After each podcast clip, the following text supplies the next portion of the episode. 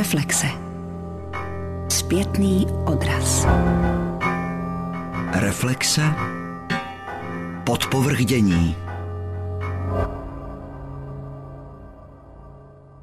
Venuše ve Švehlovce, experimentální prostor NOT a Studio Alta.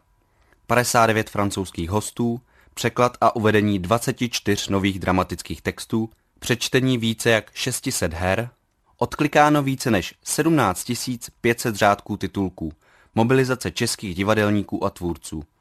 To je festival francouzského divadla Sněstu žábu, Manč Grenouille, který mezi 10. a 12. květnem oslavil své skromné jubileum. Již pátým rokem vzniká snaha vzbuzovat zájem o současnou frankofonní dramatiku a budovat tak umělecko-tvůrčí most mezi dvěma zeměmi. Důkazem je také inverze festivalu, Naskok do Prahy, který se v kulturním centru Annie Grá v Paříži bude konat již po druhé, a to v září 2019. Přejeme si zkrátka přivést do Čech ještě více zajímavého francouzského divadla a do Francie více toho českého, protože pořád věříme, že naše konání má smysl. Přislibuje festivalový tým, jejichž poslednímu ročníku růžového setkávání bude dnešní díl pořadu Reflexe divadlo věnován. Nebudou chybět ani ukázky hostů a textů, neboť právě o tom celá festivalová myšlenka je.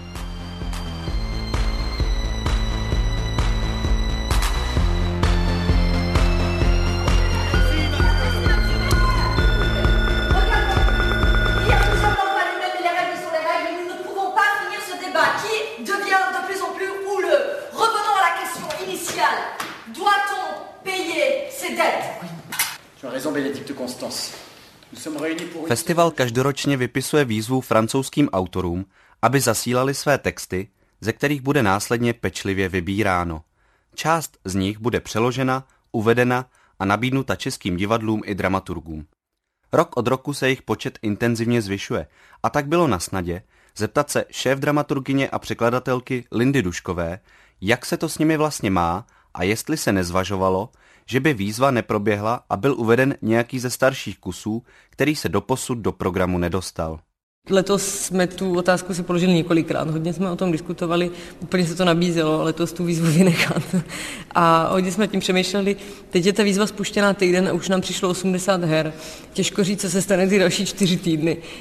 Jakoby, ano, trošku nás to děsí. Na druhou stranu jsme to zatím nezrušili, především z toho důvodu, že vlastně ty výzvy jsou takový náš hlavní komunikační prostředek v té Francii, protože skrz ně se šíříme do škol, do, jako myslím teď do uměleckých vysokých škol, do divadel, mezi ty autory vlastně skrz ně ten festival získává tu svoji popularitu, nebo to, že opravdu strašně moc divadelníků dneska ve Francii o nás ví a je to právě díky těm výzvám.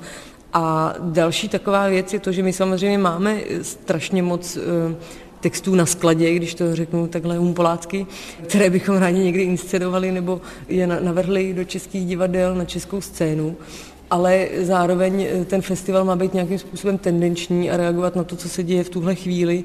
Takže ty hry, které jsme vybrali třeba před dvěma, třema rokama, tak jsme nebo nevybrali právě těsně, byli v tom užším výběru, tak ale už jakoby patřili do nějaký vlny, do nějaký kompozice těch textů. Každý rok v těch výzvách je hodně znatelný nějaký tendenční téma. Oni ty francouzi hodně reagují na to, co se zrovna děje a ty texty jsou vlastně poměrně aktuální tak nám přišlo škoda. Občas se nám to stane, že, že sáhneme po nějakém starším textu třeba na ty úryvky mini čtení, ale e, zatím nám přijde škoda jakoby se té výzvy úplně zbavit. Jedním z pilířů festivalu je také hostování původní francouzské inscenace. Jak vlastně probíhá její výběr? Je to dáno touhou po různorodosti a otevřenosti tvarů a žánrů, nebo je v tom dramaturgický záměr dle dané skladby ročníku? K odpovědi na tuto otázku se v závěru přidala i ředitelka festivalu Natálie Preslová. Je to vlastně oboje. My tím, že nechceme prozatím, aby ta inscenace byla jakoby základní pilíř toho festivalu, vlastně daleko větší důraz klademe na ty texty, překlady, na ty autory a právě na to seznamování umělců a kultur, tak i z rozpočtových důvodů jakoby vybíráme pouze jednu inscenaci ročně, kvůli čemuž tu programovou skladbu vlastně děláme napříč těmi lety. Takže se snažíme vždycky přivést zástupce nějaké jiné francouzské tendence ale zároveň samozřejmě přemýšlíme i nad tím, co ten rok budeme mít jiného na festivalu a především také, aby ta inscenace nějakým způsobem mohla oslovit nebo obohatit české publikum. My jsme tedy tady měli výtvarné divadlo, většinou tedy přivážíme autorská představení, vlastně skoro bez výjimky, to zatím všechno byly autorské věci, ať už třeba na základě komiksů. Letos to teda byla autorská adaptace Timona a Tita eh, od Shakespearea, Timona Atenského a Tita Andronika.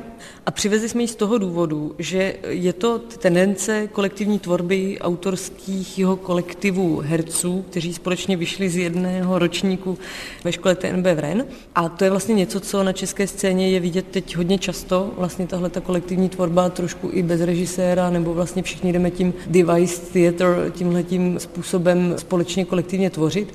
Ale na rozdíl od toho, co třeba můžeme teďka v poslední době vidět na české scéně, tak tenhle kolektiv si právě teď poprvé v rámci spolupráce s jedním jiným režisérem, který do kolektivu nepatří, vyhrál s tou dramaturgií takovým způsobem, že je tam vlastně úplně neskutečně hluboce zasazená, propracovaná dramaturgie a struktura té hry. Což často jakoby u té kolektivní tvorby takhle úplně nebývá. Proto je to podle nás inspirativní příklad. No. Ještě to zajímavé tím, že ten režisér je vlastně, taky pracuje v Německu hodně, je takový, řek, jako mezinárodnější tvůrce, to tomu francouzskému divadlu taky přineslo, eh, si myslím, zajímavý impuls. A je to dobrý určitě i tím, že ta inscenace vznikla tak, že oni původně chtěli inscenovat Tita Andronika a Timona Atenského, ale vlastně z toho vznikla jakoby úplně autorská adaptace, protože ta síla toho hereckého kolektivu, který je zvyklý spolu tvořit, vlastně pořád přebyla jakoby tu režijní vizi, což mi přijde velmi zajímavý. Mm-hmm.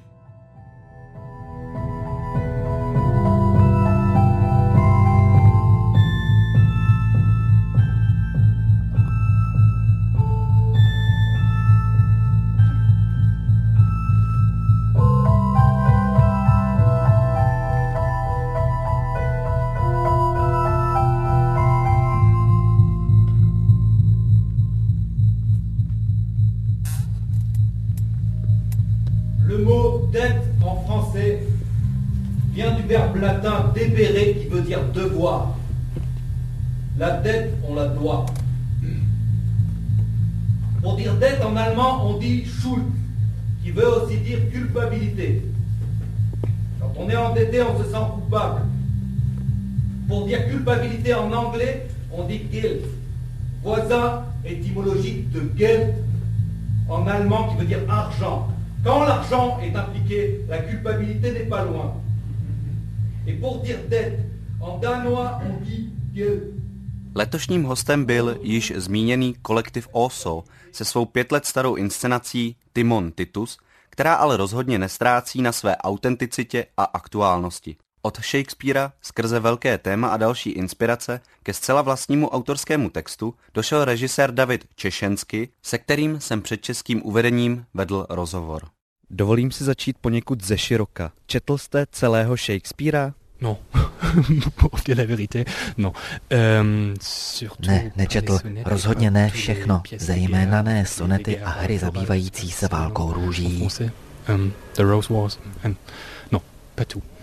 Timon a Titus, to není úplně dvojka jako například Rosencrantz a Guildenstern, a to nejen ty Shakespeareovští, ale i ty Stopardovští. Titus znázorňuje jistý koloběh pomsty a je nejkrvavější – Timonovým tématem je pak určitý dluh a hra se považuje za jednu z nejtemnějších. Jak vlastně vznikal celý koncept a proč jste si vybral právě tuto dvojici?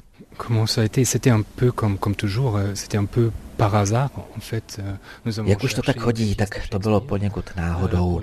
Myšlenka vznikla v kolektivu OSO, který chtěl dělat nějakého Shakespearea, takže jsem ho začal pročítat a během četby Tita Andronika jsem souběžně četl práci antropologa Davida Grabera, který píše o tématu dluhu. Při této četbě mi okamžitě sepnulo, že Tita Andronika je potřeba spojit s Timotem Atenským a že to jsou hry, které je potřeba dělat, že právě tam se téma propojuje. Na jedné straně v dluhu krve a pokrevním dluhu, na druhé straně pak v dluhu finančním. Zároveň bych chtěl dodat, že jsme již dříve s kolektivem OSO pracovali na Zolovi, kde vznikl určitý způsob společné práce a tak jsem věděl, jakým způsobem téma hledat a postupovat. Myšlenka otce, který umírá a ponechává za sebou dědictví, z toho vlastně vyvstává to téma dluhu a celé se to pak začalo organicky propojovat a bylo jasné, že touto cestou je třeba spontánně jít. Les mélanger, ou nous avons décidé de les mélanger. Prostitutky šířící nemoci, všemožné vraždy a sebevraždy, znásilnění, usekané ruce a údy nebo lidé zapečení v koláči. To je to, co dnešní nebo mladé tvůrce na Shakespeareovi láká?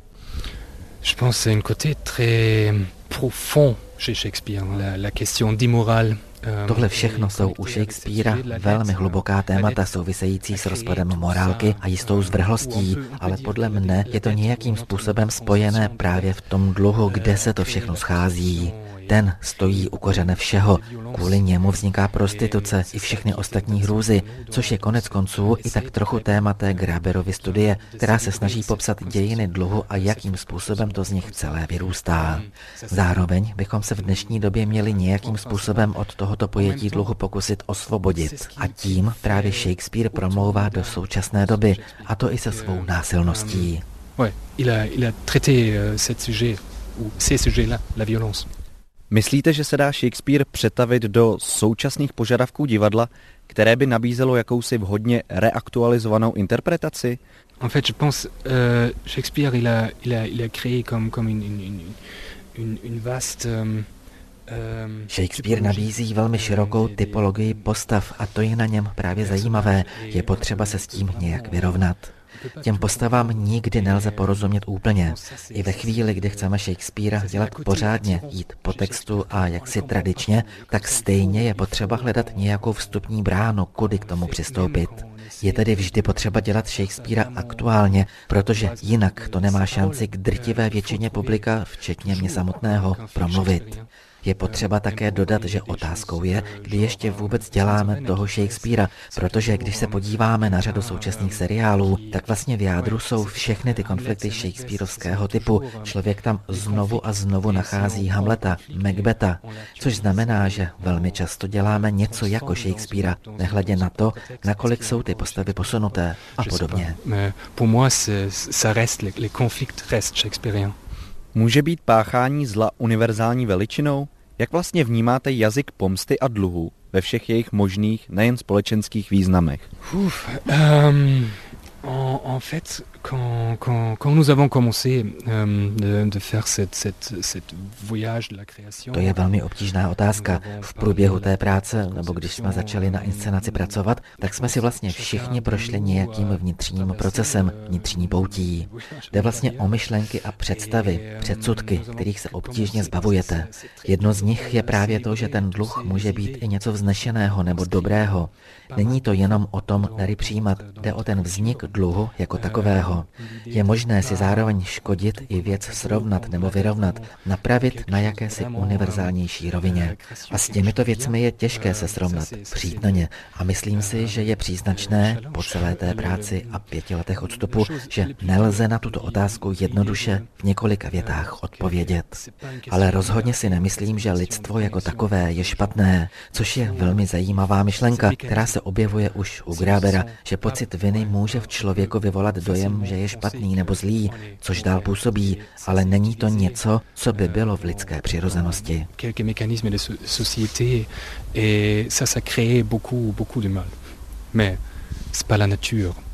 Svou vlastní reflexi inscenace, která vyšla na webu Divědové na blogu, kteří jako každoročně festival reflektovali, doplnila sama autorka Barbara Schneiderová. Kolektiv OSO přivezl na letošní ročník festivalu Sněstu žábu inscenaci Timon Titus, což napovídá, že se budou věnovat nebo alespoň inspirovat uh, dvěma dramaty Williama Shakespearea. Úplně tomu tak není, ale zároveň není zase pravda, že by si z her nevzali nic. Myslím, že inspirace oběma dramaty je zřejmá hlavně v nějakém tématu, v tématu dluhu, kterým se celá inscenace zabývá. A i když má celá ta záležitost několik rovin a několik uh, linek, který se neustále prolínají a mění, tak se pořád ubíhají zpátky k tomu, jaký dluhy člověk přes život nadělá, komu co dluží a jaký je rozdíl mezi morálním dluhem a finančním dluhem. Přesto se v těch diskuzích a v té debatní linii neustále téma finančního i morálního dluhu spojuje a je to taky důvod, proč se hlasující nemůžou shodnout. Je to záležitost, která je hodně textová, nejenom tím, že ta dramaturgická koncepce má tři linie, které se nějak prolínají, ale myslím i tím, že je to opravdu hodně textová záležitost, to znamená, není to o nějakých pohybových krácích nebo velkých divadelních akcích, ale Všechno se to nese hlavně v tom slově. To znamená, že se třeba ze začátku může člověku zdát, že uvidí inscenaci, ve které se bude jenom sedět a mluvit, ale není tomu tak. A Hlavně proto, že to nějak u mě rozbíjí linka příběhu rodiny, která se sejde, nebo sourozenců, který se sejdou, aby si přečetli otcovou závěť. A právě, že i v té příběhové lince, která nevychází nějak konkrétně z Shakespeareových dramat, tak je jasné, že se inspirují určitými problematickými vztahy, pomstou nebo chutí po pomstě, nějakou chutí po krvi, možná vlastně nějakou i honbou za trůnem, co tady může být třeba ta závěť a rodinný sídlo nebo peníze. Prostě něco, co je důležitý pro každého z těch sourozenců a každý to chce pro sebe.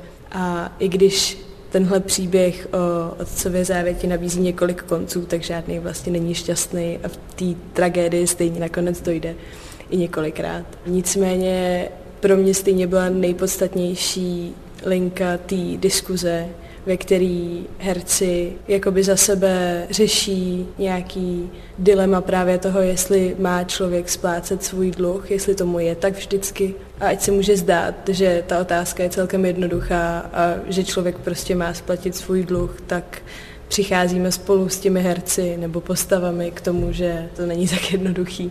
Co mě na té inscenaci zaujalo asi nejvíc, je vůbec to, jakým způsobem k divákovi mluví. To znamená, že ve mně pak zůstanou myšlenky, které prostě se současným světem souvisí s tím, jaký věci by se měly nejenom v politice, ale vůbec v celé společnosti prostě neustále řešit a oni se neřeší. Podle mýho osobního názoru se rozhodně neřeší v českém divadle a nestalo se mi za poslední dobu až na opravdu malinký světlý výjimky, abych odcházela z divadla s pocitem, že to nějak promlouvalo ke světu venku, aby to promlouvalo ke mně, aby to mluvilo o věcech, které já denně řeším, to znamená možná dluh můj vůči rodičům, ale nejenom prostě vztahové věci, ale i můj dluh vůči společnosti, hlavně třeba i vůči planetě Zemi, která prostě není úplně v ideální situaci právě teď.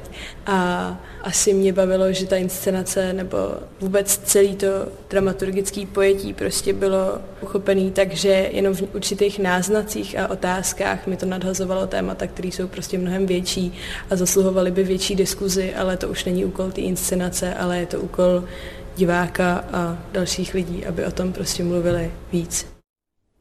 To je šílený, když si to tak uvědomíš. Co? No zeptáš se mě, co chci. A já ti ani neumím odpovědět. to je šílený, no. A co to kino v sobotu? Já? Já nevím. Ty nevíš, co chceš? Nevím. Dávaj ten film, víš? Jak jsme se o něm bavili, víš? Říkali jsme, že, že půjde. No a možná je to prostě tím, že, no, že nemám žádný touhy. Možná jsem šťastná s tím, co mám a netoužím po ničem. To není možný. No vůbec po ničem. Netoužím vůbec po ničem. To není možný, Lucil. Co? Člověk vždycky něco chce, ne? Já, já nevím. Možná, že já nic nechci. Když mě takhle hned nic nenapadá. Rozumíš? Ale nemáš pocit, že jsi zamilovaná? Zamilovaná, já. Jo. Ne. Aha. Počkej. Ty jsi zamilovaný. Jo. Jo, jako, jako zaláskovaný, jako do nějaký holky, jo. Významnou součástí festivalového programu jsou čerstvé jednohubky. Úryvky textů, které se bohužel nevešly a nebyly přeloženy celé pro účel scénických skic, jež hlavní linku festivalu dovršují. Jakým způsobem se z velkého množství textů, které v uvozovkách zbyly, vybírá, jsem se zeptal jejich dramaturga a překladatele Žaka Josefa, který posléze tři vybrané texty i krátce představil. Každý rok máme pocit, že v rámci té dramatické výzvy se z nějakého důvodu vynoří nějaký téma, který je v těch textech zastoupený častěji než obvykle. A samozřejmě občas je to velmi srozumitelný nebo čitelný z jakého důvodu. Když byly atentáty v Paříži, tak se spoustu textů věnovalo terorismu. A teď ono třeba tak čitelný nebylo. Ten důvod nebo ta příčina, nicméně se objevilo velké množství textů, kde právě vystupovaly teenagerské postavy a zároveň ty texty jako nebyly primárně určený jenom pro teenagery nebo pro mladý publikum. Pojednávalo se tam o závažných tématech, mělo to jaksi nějaký přesah nad rámec jenom řekněme divadla pro mladé. Takže od toho jsme se odpíchli, řekli jsme si, že to by mohlo být to téma těch jednohubek, co by propojilo všechny ty hry a tak jsem teda jaksi vyselektoval pročet ty nejzajímavější z těch textů, co nám byly zaslaný, kde se teda takhle pracovalo s těma teenagerskými postavama a pak v diskuzi s Lindou jsme vybrali tyhle ty tři. Na ty věry jsem se ptala minulý týden na hodině paní Alban. Ve skutečnosti jsem se na to vůbec nechtěla ptát učitelky, ale nakonec jsem musela. Tehdy se v rádiu a televizi řešila nějaká děsivá nemoc. Celosvětová zdravotní krize. Jo, byl to virus, co se jmenoval Zika. A co dělal spoustu problémů v zemích, kde, kde, už teď jak nemají zapotřebí. A epidemie se šířila kvůli komárům, hlavně v teplých zemích, daleko od nás. Mám doma, doma vždycky nárok na dvě hodiny na internetu, na Facebooku nesmím, tak, eh, takže prostě se občas stane, že jsem na internetu a nevím, co dělat. A, a, a jednu takovou sobotu jsem zadala virus Zika. Projížděla jsem titulky, opakovalo se tam, co už říkali v rádiu a televizi, že se Zika šíří v oblasti, kde žijou komáři tygrovali. Jo? A, a že se to mezi lidi určitě rozšířilo napřed o. Ale já teda nechápu, jak se předtím Zikou nakazily ty opice. Ale a pak, pak jak si můžeme být jistý, že se ten virus opravdu nikdy nevyskytne v oblastech jako tady u nás, když nemáme ani komáry, ani opice. A tak zadám Zika původ. A ve výsledcích mi vypadnou ty stránky, které vypadají jinak než ostatní. Stádo se bouří se to jmenuje. Zika nejasný původ. A co kdybychom podlehli horečce popravdě? Taky jsem ty stránky viděl. Je tam video, co? Play? Postavy tam jsou autentické, zároveň nespaly jenom do nějakého jakoby jednoduchého archetypu teenagera, ale jsou to nějakým způsobem zajímavý nebo mnohovrstevnatý postavy. První text se jmenuje Když už tak kecáme, chápeš, od Gabriela Derišo. Je to text, který vzniknul v rámci eh, rezidence na jednom gymnáziu, kdy autor spolupracoval vlastně s třídou právě gymnazistů a společně vytvořili tenhle ten text. On má takový trochu besídkový charakter, ale ne v tom špatném slova smyslu, nicméně to je vlastně taková mozaika vícero příběhů různých postav postav z toho gymnázia, učitelů i žáků, který se tak jako různě prolínají, takže do toho úryvku jsme pak vybrali vlastně jenom jako část těch postav a ten jakoby jejich mikropříběh jsme teda tady právě představili. Druhý text se jmenuje Dokaž to od Lucie Vero. Tam tím hlavním tématem jsou vlastně nějaký dezinformační weby, konspirační teorie, to, jakým způsobem se k tomu ty teenagerské postavy vlastně dostanou, jak k tomu propadnou a vlastně pak, jako když v návaznosti na to nebo strhnutý těma představama, dezinformacema vlastně vypustí něco do světa, tak ono to pak zase jako nabírá nějaký další a další obrátky, který si třeba sami původně nepředstavovali. A poslední je od Louis Funk, jmenuje se to Křehké útržky Cornelie Sno, je to teda nejvíc odlišný od těch ostatních, nej, jako nejvýrazněji z toho vystupující. Jednak je to monodrama, jednak ta postava tam je teenager, který trpí autismem, Aspergerovým syndromem, ale vlastně nám s Lindou na tom textu bylo velmi sympatický to, že se ten autismus jednak neprezentuje nějakým jako klišovitým způsobem a vlastně se tam jako moc neprezentuje nebo moc jako nerozmazává. On tak jako řekne, že teda je to autista a je jasný, že je to trochu podiví nebo taková jako zvláštní postava, ale vlastně je to prostě kluk, který je takový jako trochu divný, ale jinak jako s ním každý jako nějak mám pocit, může nějak soucítit nebo se do něho vžít. Takže v tomhle tom je to jako velmi sympatický a samozřejmě se na základě toho pak rozehrávají otázky právě jako jinakosti nějakého začlenění do skupiny. On je zamilovaný do Cornelie Sno, která vlastně taky nějak odlišná, protože přijela z Norska, má norské, japonské rodiče a přijel do té francouzské školy, takže vlastně taky takový jako cizí prvek, který nějakým způsobem jiný, ale který se do toho kolektivu integruje, zatímco ten Artur, ta hlavní postava, je vlastně vyčleněný, tak je vlastně konfrontace těchto těch jako forem jinakosti tam je přítomná v tom textu. Cornelia Snow je velmi. Krásná. Krásná. Krásná.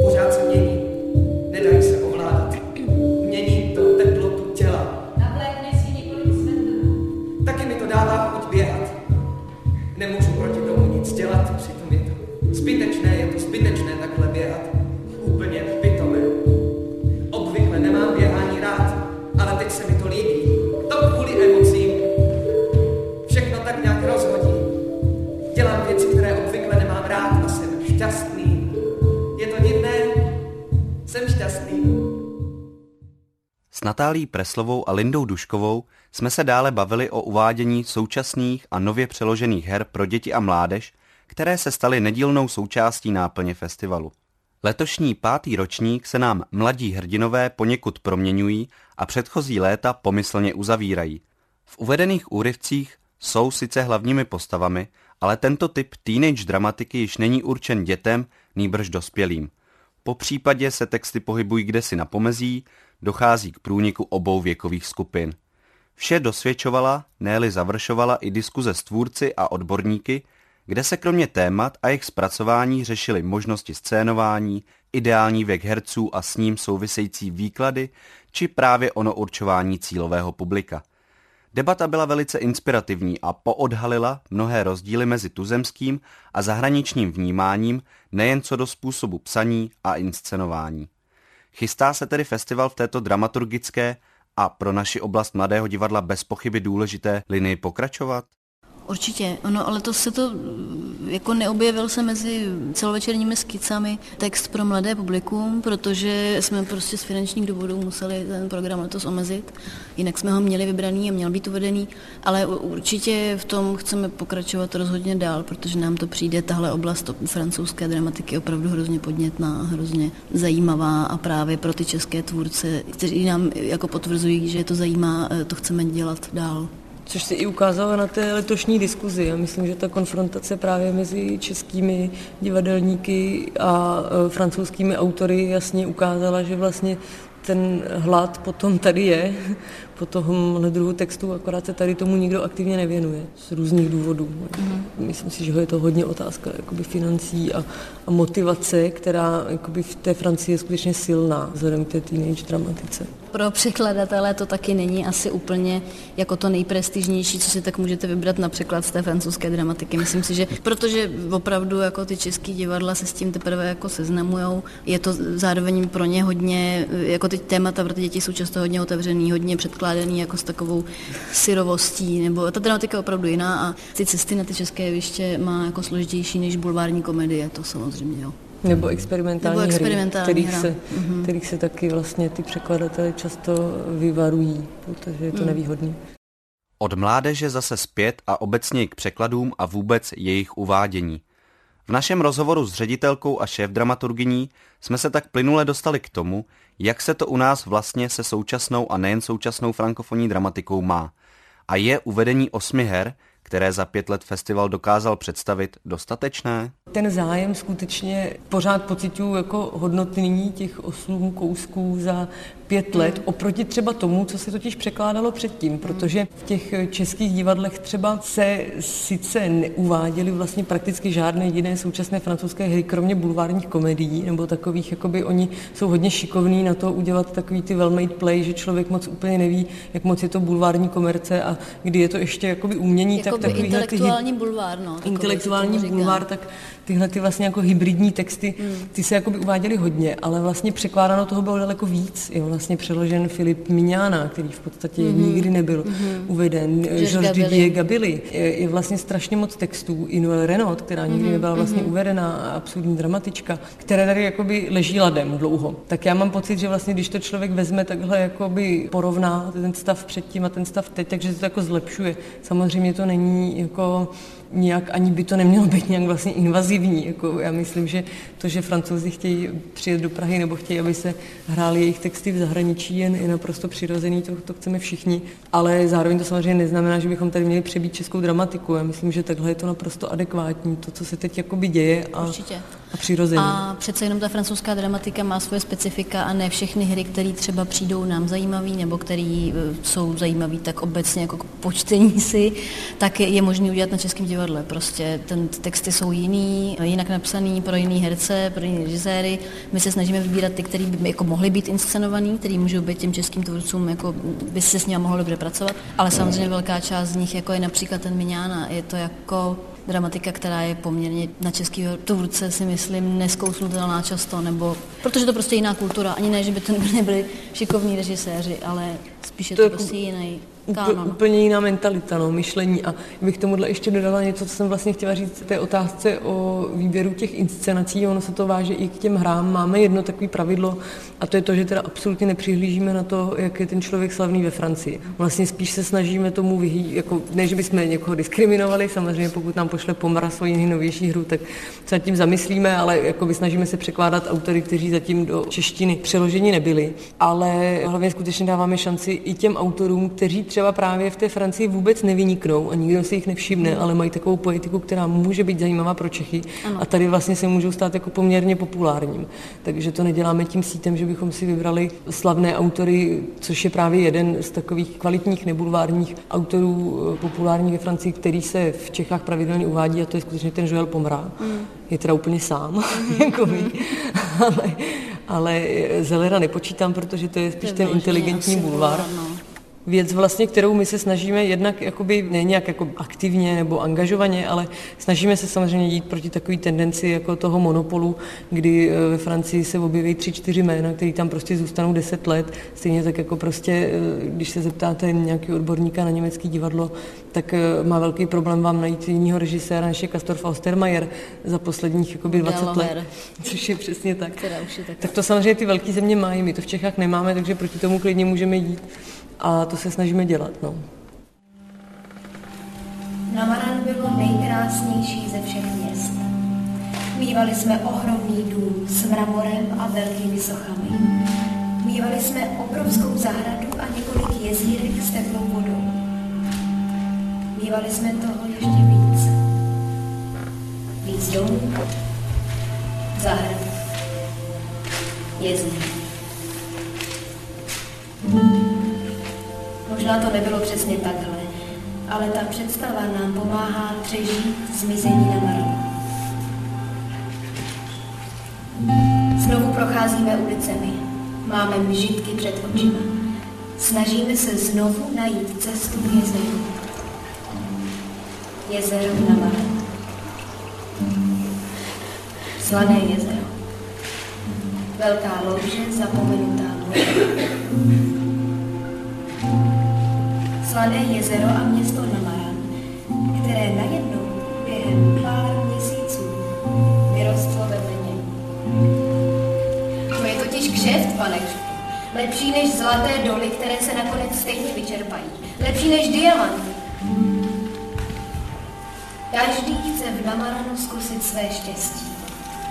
Každý hledá v Namaranu bohatství. Každý kupuje, pronajímá, prodává. Stavby kolem jezera se rozšíří. Je jich stále víc.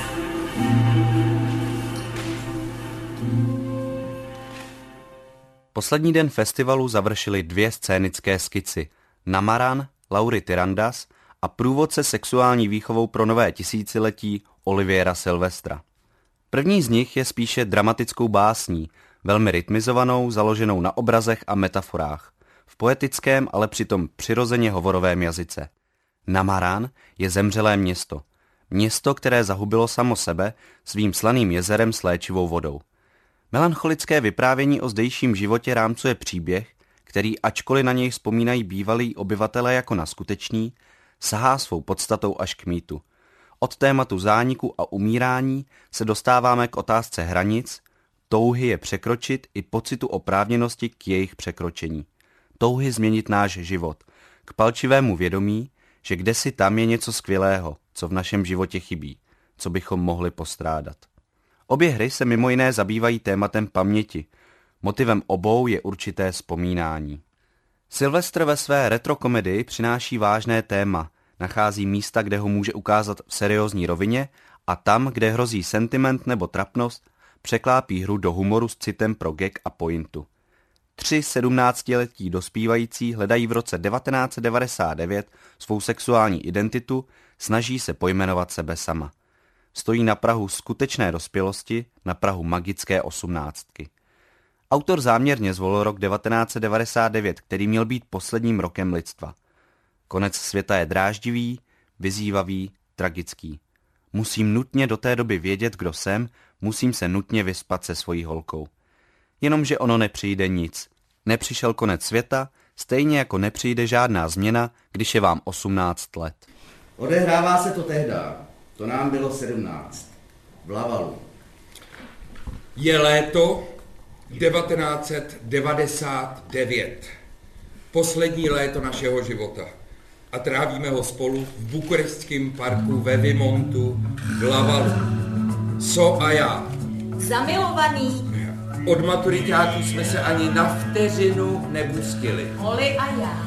Běhat dolů po malých kopečkách v parku a mít se dřený kolena jíst na nuky Mr. Freeze na kraji bazénu a pak se běžet schovat, když přiletí vosy. Zlehka se navzájem bičovat větvičkama, pronásledovat se jako dva diví psy. Dávat si francouzáky dlouho a hodně, dokud nás z toho nebolí nos a tváře, dokud nás nebrní jazyk, aby na nás celý svět žádlil omylem kousnout toho druhého dortu, když dojdeme na konec špagety, kterou jsme jedli oba na jednou.